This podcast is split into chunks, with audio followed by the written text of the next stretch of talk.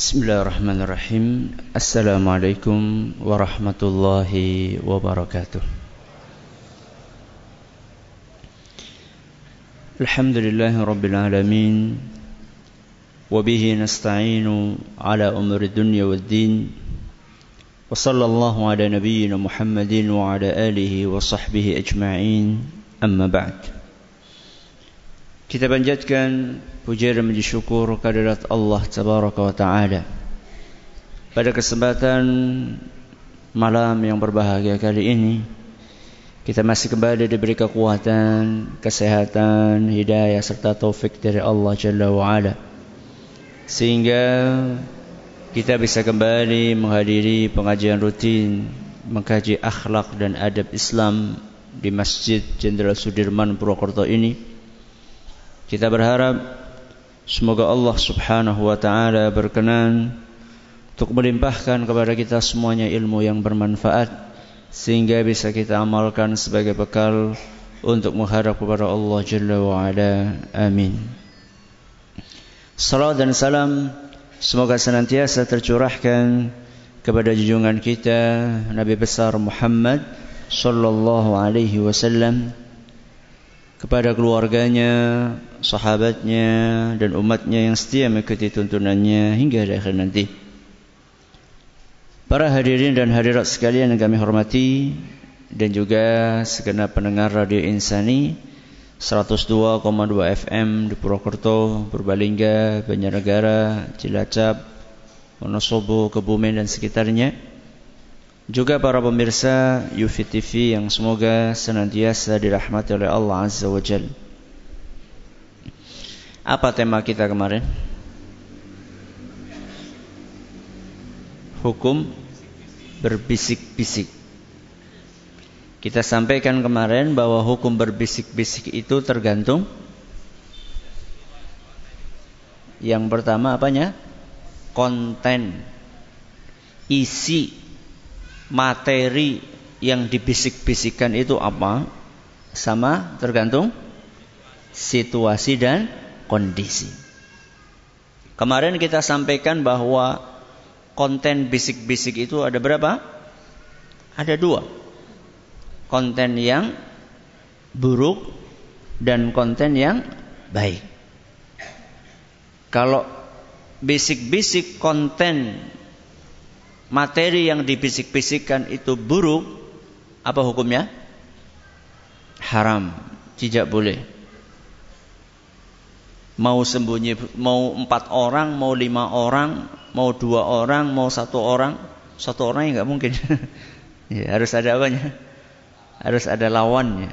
Mau dua orang, mau lima orang, enam orang, kalau isinya buruk, mau bisik-bisik, mau ngomong yang keras kalau kontennya buruk maka hukumnya haram. Dan ini sudah kita bahas pada pertemuan yang lalu. Nah, sekarang kita akan mengkaji hukum bisik-bisik kalau kontennya baik. Ini adalah kondisi yang kedua. Seandainya saat bisik-bisik konten yang kita bisik-bisikkan itu baik, maka secara umum hukumnya boleh. Secara umum hukumnya boleh. Walaupun nanti kita akan jelaskan bahwa boleh itu tetap harus memperhatikan adab, situasi, kondisi, etika dan seterusnya. Akan tetapi secara asal bisik-bisik dalam kebaikan boleh. Apa dalilnya? Dalilnya adalah dalil yang sama yang kemarin. Coba surat apa? Oh, buka catatan ya. Surat Nah, yang punya catatan buka, yang nggak punya catatan. Loading, loading dari mana? Surat Al-Mujadilah ayat berapa? Ayat 9 yaitu firman Allah Subhanahu wa taala ya ayyuhalladzina amanu wahai orang-orang yang beriman idza tanajaitum fala tatanajau bil ismi wal udwani wa ma'siyatir rasul. Wahai orang-orang yang beriman, kalau kalian berbisik-bisik, maka janganlah kalian berbisik-bisik dalam satu dosa, dua permusuhan, tiga maksiat kepada Rasul sallallahu alaihi wasallam.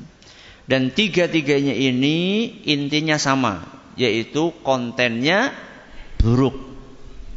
Dan ini sudah kita bahas pada pertemuan yang lalu. Nah, sekarang kita bahas kondisi yang kedua, kelanjutan ayatnya. Watana jauh bil birri wat taqwa. Kalau kalian mau berbisik-bisik, silahkan berbisik-bisiklah dalam kebaikan dan ketakwaan. Nah, inilah konten yang kedua. Kondisi yang kedua adalah ketika kita berbisik-bisik dalam kebajikan, dalam ketakwaan. Di sini Allah persilahkan kita, silahkan. Kalau silahkan berarti boleh apa tidak? Boleh, silahkan. Ya. Berarti secara asal bisik-bisik dalam kebajikan itu hukumnya boleh. Mengenai etikanya kita akan jelaskan pada pertemuan yang akan datang. Karena waktunya nggak cukup. Nah, terus sekarang yang akan dibahas apa Ustaz? Contoh bisik-bisik dalam kebajikan itu apa? Kenapa perlu dikasih contoh Ustaz? Kadang-kadang yang baik dianggap buruk, yang buruk dianggap baik. Kita ini hidup di akhir zaman loh. Kepala jadi kaki, kaki jadi kepala. Yang syirik di kita dikira tauhid, yang tauhid dikira syirik. Yang sunnah dikira bid'ah, yang bid'ah dikira sunnah. Kita hidup di zaman yang subhanallah barometer itu terjungkir balik bolak-balik. Ya. Pengajian di demo, maksiat konser dibiarkan. Ya. Ini kita hidup di zaman yang harus diperjelas. Ya, makanya ketika kita katakan konten baik itu seperti apa? Contohnya apa baik itu? Contohnya disebutkan oleh Allah Subhanahu wa taala dalam ayat yang lain. Subhanallah. Bisik-bisik ternyata banyak dibahas di mana? Di Al-Qur'an. Allah kasih contoh konten yang baik dalam bisik-bisik itu apa? Dalam surat An-Nisa ayat 114. Surat apa? An-Nisa ayat berapa? 114. Dalam ayat itu Allah Subhanahu wa taala berfirman, "La khaira fi kathirin min najwahum." Kebanyakan bisik-bisiknya orang itu nggak baik. Ini awal ayatnya.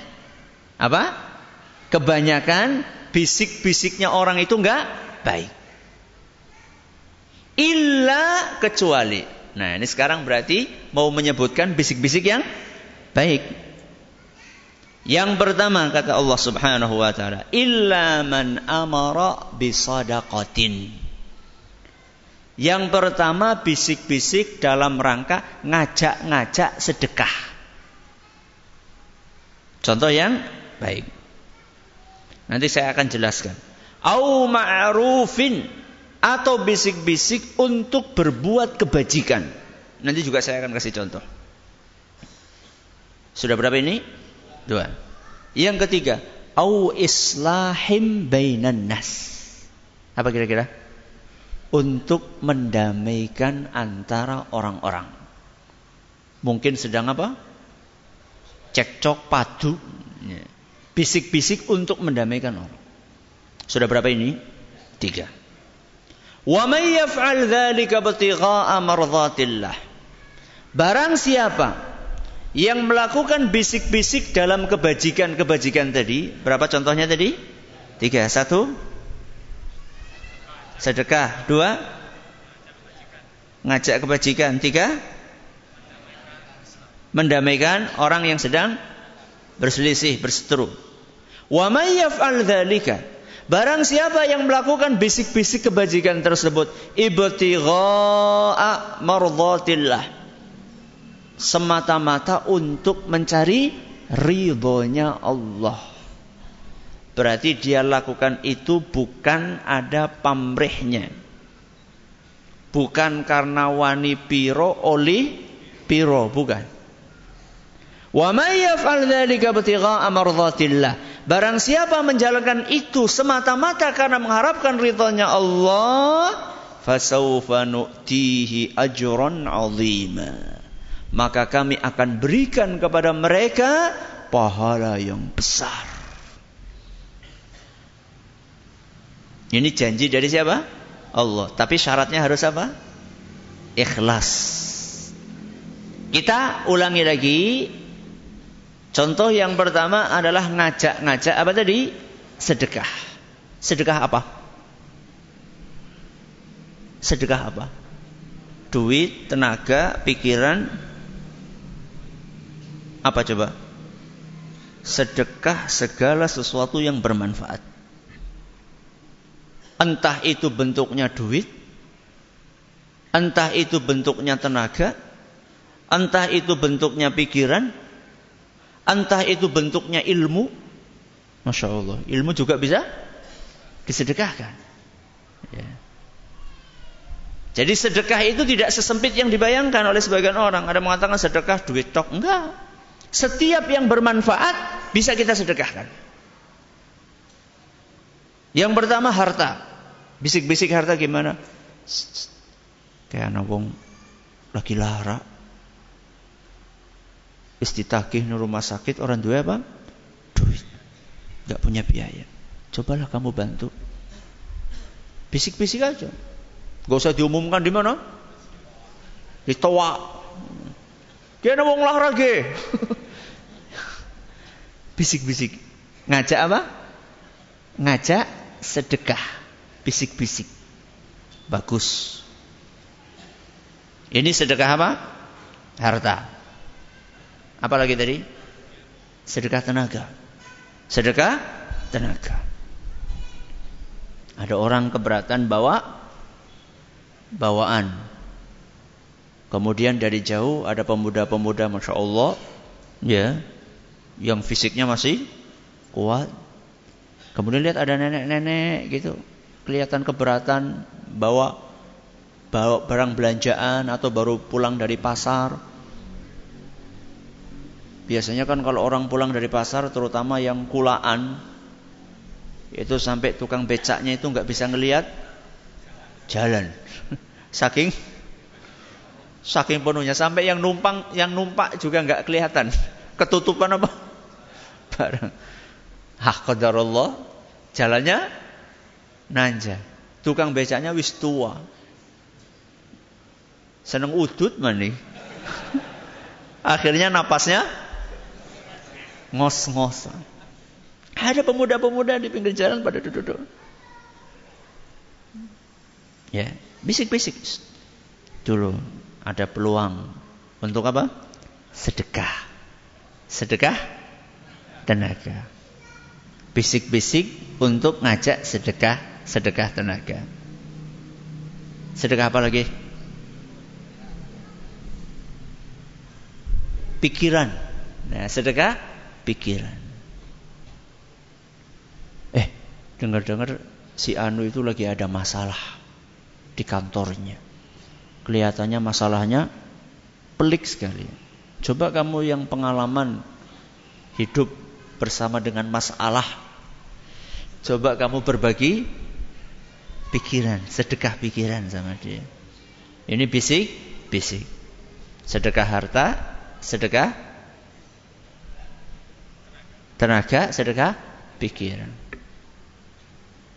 Sedekah ilmu saya undur ketika kita mengatakan eh, ketika menafsirkan au ma'rufin atau kebajikan.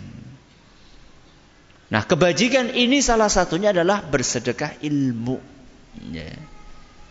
Salah satunya kebajikan itu adalah mengajarkan il, ilmu kepada orang lain. Orang yang belum tahu dikasih tahu. Misalnya kita ngelihat ada orang sholat Ternyata ketika sholat mungkin sikunya itu ketika sujud masih masih nempel di mana? Di lantai. Padahal yang benar suruh diangkat. Diangkat apanya? Sikunya. Sikut. Sikutnya ini diangkat. Nah, makanya diceritakan dalam beberapa hadis para sahabat yang menceritakan cara Nabi Shallallahu Alaihi Wasallam sholat itu sampai ketika beliau sedang sujud putihnya ketiak beliau kelihatan. Putihnya ketiak beliau kelihatan. Lah sing si kepri wis ben keton. Sing penting itu tuh keton nih. Jadi jangan sampai oh, oh jadi diketok apa ya ben keton. Bukan itu. Yang penting di sini bukan kelihatan ketiaknya, tapi terbukanya sikut Nabi. Jadi jangan sampai salah persepsi nanti wang nyong esok teketok disowek dikorwaki ben keton. Bukan itunya. Loh, terus kenapa Nabi SAW kelihatan? Ya karena Nabi SAW pakaiannya antara lain nggak mesti pakaiannya seperti ini juga kadang-kadang pakaiannya adalah seperti orang pakai ihram kain. Cuma sekedar di di di selempangkan dibalutkan ke tubuhnya sehingga ketika sujud akan kelihatan dari bawah dari belakang Dan ini sekaligus juga memberikan pelajaran yang kadang-kadang orang nggak nggak tahu ini intermezzo bahwa ketiak Nabi itu orang gondrong. Sebagian orang bangga dengan apa? Gondrongnya ketiak. Mambu. Ya. Mau sedek orang gondrong be, mambu apa maning? Gondrong. Ya. Makanya salah satu anjuran adalah untuk membersihkan, mencukur atau mencabut bahkan. Eh, redaksi hadisnya itu mencabut. Mencabut bulu ketiak. Waduh, pedes Ustaz. Terus yang penting bersih lah. Terserah mau cara apa. Ya. Jadi yang penting bukan ketiak sekarang. yang penting apa? Ketika kita ngelihat ada orang lagi sholat, dia lagi sholat sunnah, kita sudah datang duluan. Kemudian kita nggak sengaja ngelihat orang ini kok ketika sujud tangannya kelengsereh, ya, nempel di mana? Di lantai. Mulai dari ininya sampai sikunya nempel di lantai. Dan ini dilarang oleh Nabi SAW karena menyerupai menyerupai anjing. Coba aja anjing kalau lagi lagi ngelemprak kan seperti itu. Enggak ada anjing ngelemprak kayak gembok. Ranana. Dan di dalam agama kita dilarang menyerupai binatang itu dilarang. Menyerupai perilaku binatang dalam agama kita dilarang. Ya. Nah, ketika kita ngelihat ada orang seperti ini, maka kita nasihati, tapi nasihatnya sambil bisik-bisik. Assalamualaikum Nun Sewu. Ya. Kayaknya apa saya yang tadi salah lihat apa ya? Kayaknya tadi uh, sikunya kayaknya kurang diangkat apa ya? Kayak gitu. Jadi bukan kemudian megang mikrofon. Jamaah yang kami hormati, Rasulullah SAW mengajarkan supaya kalau sholat itu saat sujud sikunya diangkat.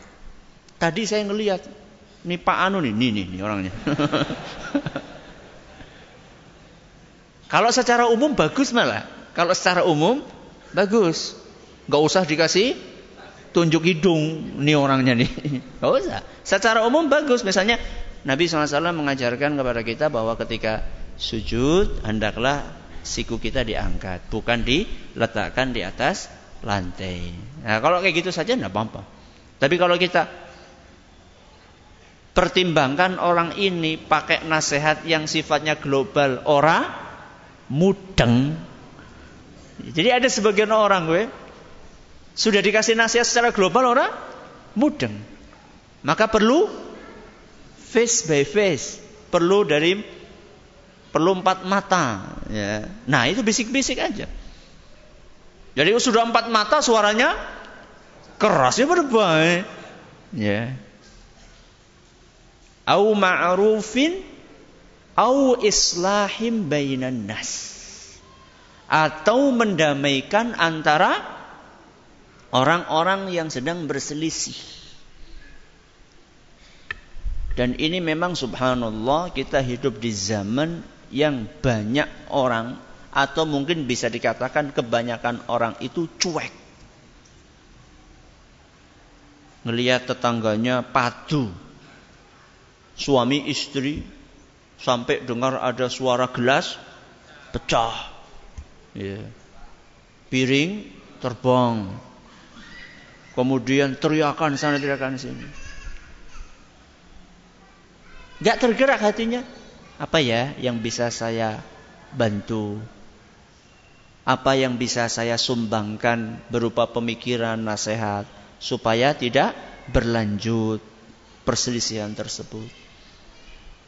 Atau misalnya kita di tengah jalan kita ngelihat ada orang tuding-tudingan dari sekian motor yang lewat, dari sekian mobil yang lewat yang menyempatkan untuk berhenti berhenti untuk nasihati, bukan berhenti apa? Nonton yang berhenti nonton akeh. Ya. Tapi berhenti untuk memberikan nasihat. Berapa kira-kira? Yang lewat berapa ratus? Yang menyampaikan nasihat mungkin satu dalam seribu. Atau mungkin bahkan mungkin lebih sedikit lagi. Jadi mendamaikan antara orang bisik-bisik itu dianjurkan dalam agama kita. Ustaz, kalau yang lagi bertikai itu supporter sepak bola gimana Ustaz? Ya supporter sepak bola lagi panas-panas. Sing siji klambine biru, sing siji klambine oranye. Apa iki? Persib kalau Persija. Wah saya pengen mendamaikan Ustaz. Nang tengah-tengah. Stop, stop, stop. Waduh. Bisa apa? Pulang tinggal sandal. Ya. Kalau seperti itu bagaimana Ustaz? Atau pertikaian antara preman. Preman pasar anu karo preman alun-alun anu. Dan mereka adalah tipe orang-orang yang sulit untuk didamaikan. Apalagi premannya pas lagi padu gue sedang mabok dua-duanya. Sedang teler dua-duanya. Bagaimana Ustaz? Perhatikan Nabi Shallallahu Alaihi Wasallam dalam hadis yang diriwayatkan oleh Imam Bukhari dan Muslim, beliau bersabda, "Ta'dilu sadaqah." Engkau berbuat adil antara dua orang pahalanya sama dengan sedekah. Lihat Nabi menggunakan kata berbuat a, adil. Berbuat adil ini lebih luas dari sekedar mendamaikan. Berbuat adil ini ketika Anda lapor kepada pihak yang berwenang agar pihak yang berwenang menangani kasus tersebut itu sudah masuk dalam kategori sodakoh yang dianjurkan oleh Nabi SAW dalam hadis tadi. Jadi nggak mesti kita sendiri yang turun, apalagi kita tidak punya kapasitas. Maka ketika ada cekcok dalam rumah tangga, seandainya kita sudah merasa kalau kita masuk malah akan menambah masalah itu semakin besar, dikatakan campur tangan urusan orang, maka kita berpikir kira-kira siapa yang disegani oleh suami istri tersebut. Dan tentu di sini niatnya itu harus tulus.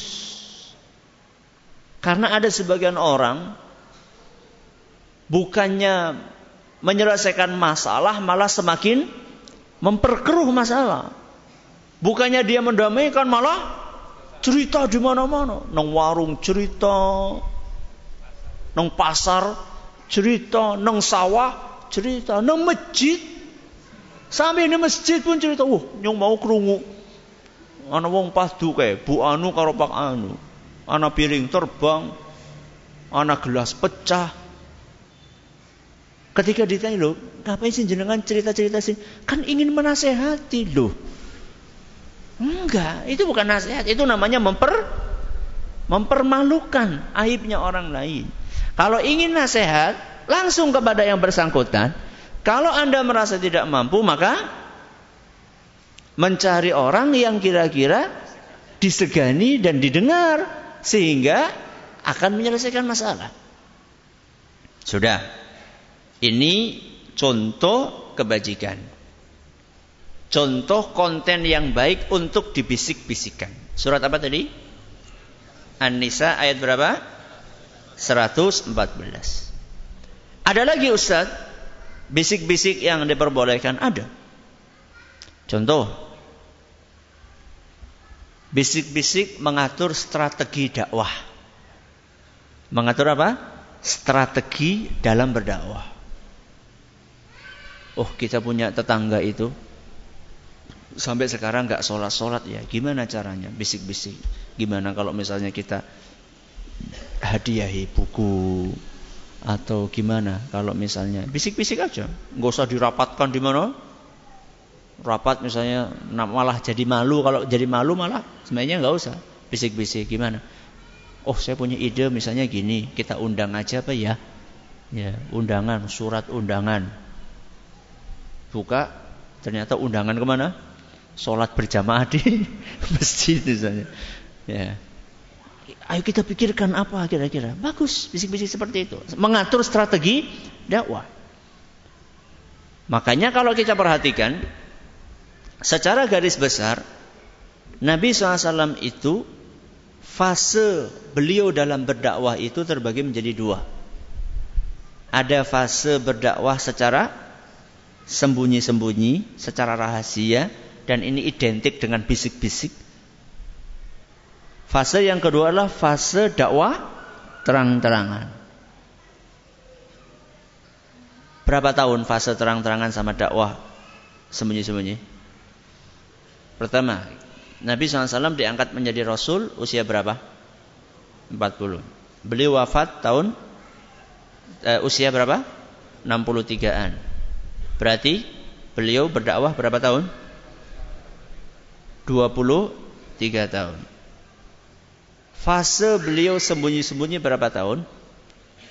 Kata sebagian seja ahli sejarah seperti Ibnu Hisham atau Ibnu Ishaq saya lupa, beliau berdakwah secara sembunyi-sembunyi selama kurang lebih tiga tahun. Fase dakwah sembunyi-sembunyinya berapa? Tiga tahun. Berarti terang-terangannya berapa tahun? 20 tahun. Lama mana? Terang-terangannya dibandingkan sembunyi-sembunyinya. Fase dakwah terang-terangan itu ditandai dengan turunnya firman Allah Subhanahu wa taala dalam surat Al-Hijr ayat 94. Surat apa? Al-Hijr ayat 94. Dalam surat Al-Hijr ayat 94 Allah berfirman fasda' bima tu'mar terang-terangan terang-teranganlah atau berdakwahlah secara terang-terangan untuk menyampaikan apa yang Allah perintahkan kepadamu. Fasda, terang-teranganlah. Begitu turun ayat ini Nabi SAW terang-terangan. Walaupun menghadapi cobaan yang luar biasa beratnya. Maka ketika fase sembunyi-sembunyi itu ada istilah darul arqam. Jangan-jangan nanti dipikirnya darul arqam yang kelompok menyimpang. Ya. Bukan itu. Darul arqam yang sudah difonis menyimpang oleh MUI Pusat tahun 1994 bukan itu yang kita bahas, bukan. Tapi kita lagi membaca sejarah ada istilah darul Arqam. Darul Arqam, Darul. Dar itu artinya apa? Rumah. Al Arqam itu nama orang. Rumahnya Al Arqam. Siapa yang pernah dengar nama Al-Arqam. Jangan bilang barusan. Enggak sebelum ini. Pernah ada yang dengar Al-Arqam gitu? Pernah? Satu. Ada yang lain? Abu Bakar pernah dengar? Pernah. Umar? Pernah. Utsman? Pernah. Al-Arqam mungkin banyak kita baru dengar. Padahal rumah beliau inilah yang dijadikan base camp. Apa base camp? Markas Nabi SAW untuk dakwah di fase-fase sulit. Yaitu fase dakwah sembunyi-sembunyi. Dan tempatnya di Bukit Sofa. Rumahnya Al-Arqam ini tempatnya di mana? Di Bukit Sofa. Siapa Al-Arqam? Sahabat. Termasuk as-sabiqun al-awwalun. Apa as-sabiqun al-awwalun? Orang yang awal-awal masuk Islam. Coba jangan bayangkan. Kira-kira nih, Al-Arqam ini rumahnya dijadikan base camp. Kira-kira Al-Arqam ini orang penting atau bukan? Bukan penting lagi. Ini ring satu ini. Ya. Salah satu orang terdekatnya siapa? Rasul SAW. Kira-kira jasanya besar enggak? Lu besar banget jasanya. Rumahnya jadi base camp. Dakwah. Tapi kita kenal enggak? Enggak. Jadi orang bermanfaat itu enggak harus terkenal. Jadi orang bermanfaat enggak harus terkenal. Kita bisa behind the skin. Di belakang apa? Layar. Sebagian orang tuh, oh, yuk, yuk harus muncul yo. Hmm. Setiap jadi mengadakan pengajian, ya nyung kudu nang ngarep yo, maksudnya nang buri. Gak harus terkenal. Contohnya siapa? Al-Arkam. Ring satunya Nabi SAW. Banyak orang nggak kenal. Tapi kira-kira pahalanya gimana? Masya Allah. Jasanya besar banget al-arqam. Jadi memberi manfaat, berdakwah, berperan dalam menyebarkan Islam. Itu nggak harus muncul di permukaan.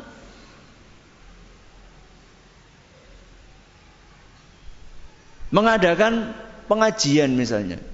Panitianya ada 10, apa yang gane kabehan? Jajar ngarep, ya bingung sih ngarep ngisi siapa? Ya. Dan di sinilah diuji ketulusan dan keikhlasan kita. Menyokong dakwah dengan pikiran, dengan tenaga, dengan harta, dengan infak. Gak harus terkenal. Bahkan kalau bisa malah dirahasiakan. Kalau bisa malah dirahasiakan. Karena justru kalau terkenal itu terkenal sama nggak terkenal, lebih sulit mana jaga niat? Jaga keikhlasan lebih sulit mana? Kalau terkenal apa tidak terkenal? Lebih sulit mana jaga keikhlasan antara ketika terkenal atau tidak terkenal? Ketika terkenal. Nang ngendi-ngendi dicek foto bareng. Jaluk apa? Tanda tangan. Nang ngendi-ngendi di monggo-monggo akan ketemu karo wong pada munduk munduk. Itu dikira nggak sulit apa jaga keikhlasan? Angele angele pol. Saya bukan ngomong orang lain, saya lagi ngomong tentang diri saya sendiri. Sulit. Ya. Yeah. Dan belum tentu apa yang saya kerjakan sekarang ini diterima sama Allah Subhanahu wa taala karena menghadirkan niat itu lebih sulit dibandingkan melakukan amalan itu sendiri. Jaga niat itu lebih sulit daripada ngomong di sini. Ngomong di sini sulit. Tapi lebih sulit apa? Jaga niat. Haji sulit enggak? Sulit lebih sulit jaga niat ketika haji.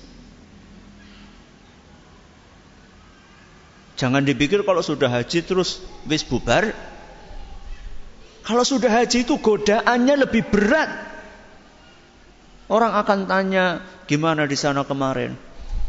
Wah, aku sampai nangis di sana. Ketoni ingin apa ya? Kelihatannya sih ingin menasehati, ingin menggambarkan syahdunya, tapi di situ terselip perasaan-perasaan. Iya ya, aku bisa sampai nangis ya di sana. Gak seperti si Anu. Si Anu nung kana malah pamer, selfie. Kayak nyongki nangis. Ujub.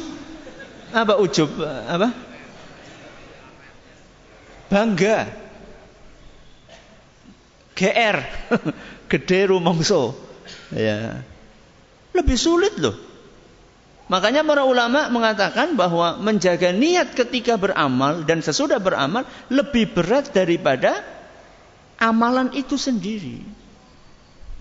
Sedekah memang berat, tapi lebih berat menjaga niat ketika sedekah. Kok kita sampai ke sini nih?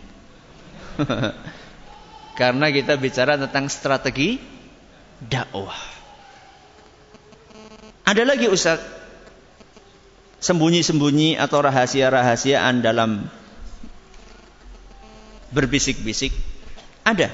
Alhamdulillah rabbil alamin wassalatu wassalamu ala Muhammadin wa ala alihi wa sahbihi ajma'in. Di antara konten kebaikan yang boleh dibisik-bisikkan di dalam keseharian kita adalah ketika mengatur strategi apa? dakwah. Makanya Nabi SAW mengenal adanya fase sembunyi-sembunyi dalam berdakwah. Kenapa Ustaz saat itu Nabi SAW sembunyi-sembunyi dalam berdakwah? Karena situasi dan kondisi menuntut demikian. Jadi saat itu kekuatan Nabi SAW masih sangat masih sangat kecil. Sehingga seandainya muncul maka bisa langsung di cut dicabut dari akar-akarnya oleh musyrikin Quraisy. Dan juga saat itu Nabi SAW sengaja untuk mengumpulkan pendukungnya terlebih dahulu sehingga ketika masuk fase terang-terangan dan tentunya fase terang-terangan itu tantangannya lebih besar. Nabi SAW sudah ada formasi ya orang-orang kuat yang akan mendukung dakwah ini. Nah kalau sekarang Ustaz perlu nggak Ustaz sembunyi-sembunyi? Perlu nggak kita sekarang sembunyi-sembunyi dakwah? Perlu. Secara umum udah nggak perlu. Alhamdulillah di negeri kita ini apa-apa bebas. Sampai Buddha juga apa? Bebas. Masa yang telanjang bebas, masa kita yang ngajak kebaikan nggak bebas? Ya. Justru malah kita khawatir ketika ada pengajian di dalam rumah jendelanya ditutup, pintunya ditutup, lampunya dimatikan, malah itu malah kita jadi curiga. Kurang golilin tok, ya. Kemudian harus dirahasiakan yang isi siapa, teman-temannya siapa, nggak boleh saling kenal satu sama lainnya. Itu malah membahayakan. Jangan-jangan lagi ngerakit bom gue. Ya. jadi justru kalau sekarang ini dakwah ini harus disampaikan secara terang-terangan. Ya. kalau ada mic ya pakai mic. Ya pakai salon supaya orang dengar dakwah ini. Jadi nggak ada yang perlu dirahasiakan kecuali dalam kondisi-kondisi yang kalau menuntut hal seperti itu misalnya seorang berdakwah di tengah-tengah negeri kafir misalnya dan ditindas oleh komunis misalnya sebagaimana yang dialami oleh eh, orang-orang uh, yang hidup di negeri-negeri komunis yang komunisnya mayoritas ditekan terus ya. Kalau seperti itu mungkin lain kondisi. Alhamdulillah sekarang kita di sini di Indonesia alhamdulillah mayoritas muslim walaupun mungkin banyak yang muslimnya muslim apa? KTP ya. Tapi mayoritas muslim azan boleh di suarakan. Di beberapa daerah, di beberapa negara nggak boleh. Azan dikeraskan nggak boleh. Ya. Secara umum, saya bicara Indonesia secara umum. Ini. Ada lagi nggak Ustaz? Kebaikan dalam konten kebaikan ketika berbisik-bisik? Ada. Contohnya merahasiakan atau bisik-bisik ketika mengatur strategi perang. Mengatur strategi perang lawan musuh. Mau namanya strategi kok diumbar. Ya nanti musuhnya gimana? Makanya Nabi SAW menyampaikan dalam sebuah hadis yang diriwayatkan oleh Imam Bukhari dan Muslim, al-harbu khud'ah. Perang itu tipu daya. Perang itu adalah strategi. Ya. Dan yang namanya strategi itu harus dirahasiakan. Walaupun ini kalimatnya rahasia ya, tapi identik dengan bisik-bisik. Makanya saya sampaikan sekaligus. Ya. Maka perlu ada rahasia-rahasia yang tidak buat konsumsi umum. Seperti tentang stabilitas negara misalnya, strategi militer misalnya. Makanya Nabi Shallallahu Alaihi Wasallam kalau akan perang di wilayah timur atau akan menyerang lewat timur, maka image yang dimunculkan beliau akan lewat barat. Ini namanya strategi. Kalau Nabi SAW akan menyerang musuh di daerah, di daerah utara, maka beliau mengesankan beliau akan berangkat ke mana? Ke selatan. Kecuali dalam kondisi perjalanannya jauh dan berat.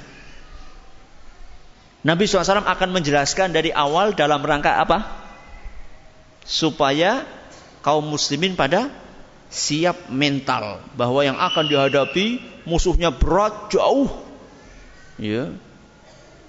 Dan tenaganya banyak, tentaranya lebih banyak. Hmm, kalau itu Nabi SAW akan menyampaikan secara terang-terangan sebagaimana disebutkan dalam hadis riwayat Bukhari. Jadi ini beberapa contoh eh, konten-konten kebajikan yang diperbolehkan saat kita berbisik-bisik dan insya Allah pada pertemuan yang akan datang kita akan menjelaskan walaupun kontennya itu baik tetap ada etika tetap ada adab yang harus diperhatikan makanya tadi di awal saya katakan bisik-bisik kalau kontennya baik secara umum hukumnya boleh tapi harus ada beberapa rambu-rambu yang kita perhatikan dan akan kita sampaikan insya Allah pada pertemuan yang akan datang.